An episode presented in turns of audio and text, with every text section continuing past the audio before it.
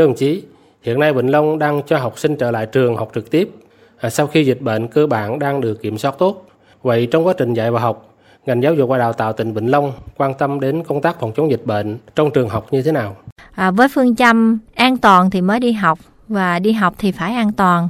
À, Sở Giáo dục cũng đã phối hợp với Sở Y tế để à, xây dựng hướng dẫn cái tổ chức hoạt động của trường học rồi à, các cái phương án xử lý các cái trường hợp có thể xảy ra nhằm đảm bảo các yêu cầu điều kiện cho học sinh an toàn khi trở lại trường học học trực tiếp. Um, sở cũng đã phối hợp chặt chẽ với Ủy ban dân các huyện, thị xã, thành phố để à, thống nhất và phối hợp trong chỉ đạo giữa ngành và địa phương à, nhằm đảm bảo lực lượng và phối hợp xử lý các cái tình huống nếu có một cách kịp thời nhất. À, trên cơ sở chỉ đạo hướng dẫn của ngành chuyên môn thì à, các trường cũng đã xây dựng kế hoạch phương án thực hiện phù hợp với tình hình thực tế của từng trường từng địa phương. À, trong đó thì à, cụ thể hóa các cái phương án để thực hiện tốt à, 5K và chuẩn bị các cái điều kiện đảm bảo à, như là phòng y tế phòng à, cách ly tạm thời và các cái thiết bị y tế à, để đảm bảo cho công tác phòng chống dịch à, cũng như là cái công tác phối hợp với y tế địa phương để à, xử lý các cái tình huống bất thường phối hợp chặt chẽ với à, gia đình à, học sinh với phụ huynh học sinh để thực hiện các cái yêu cầu điều kiện khi học sinh quay trở lại trực tiếp với nhiệm vụ là phải tạo được cái sự đồng thuận thống nhất quan điểm chung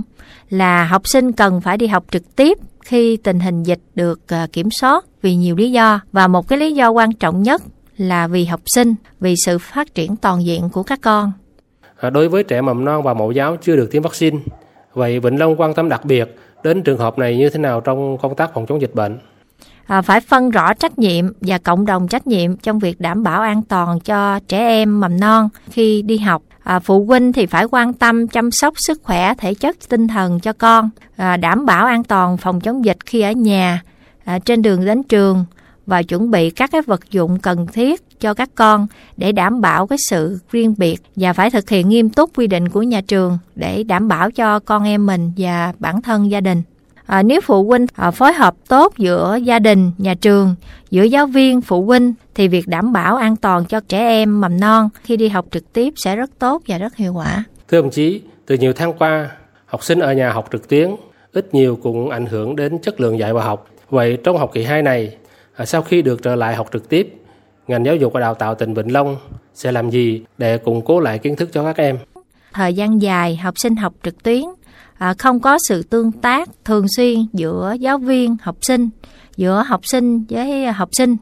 cũng như là không có sự giám sát, kiểm tra kịp thời của thầy cô trong quá trình dạy học, dẫn đến việc các con chểnh mãn việc học và lâu dần sẽ bị hỏng kiến thức, ảnh hưởng đến quá trình tiếp thu kiến thức liên tục ở các cái khối lớp sau này À, do đó thì à, sở cũng đã có cái sự chỉ đạo về chuyên môn đối với à, từng cấp học. Theo đó thì các tổ bộ môn phải xây dựng kế hoạch dạy học cụ thể đối với từng môn, từng lớp, à, đảm bảo các yêu cầu là củng cố ôn tập kiến thức,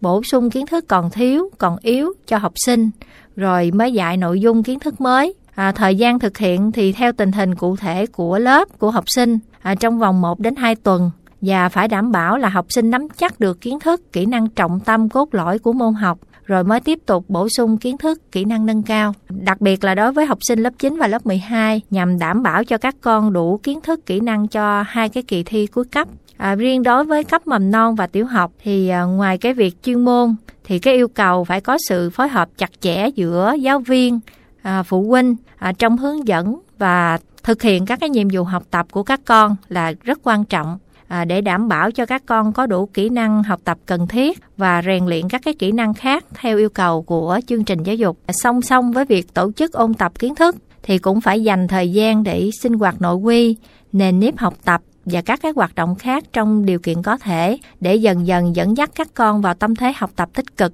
Dạ vâng, xin cảm ơn đồng chí.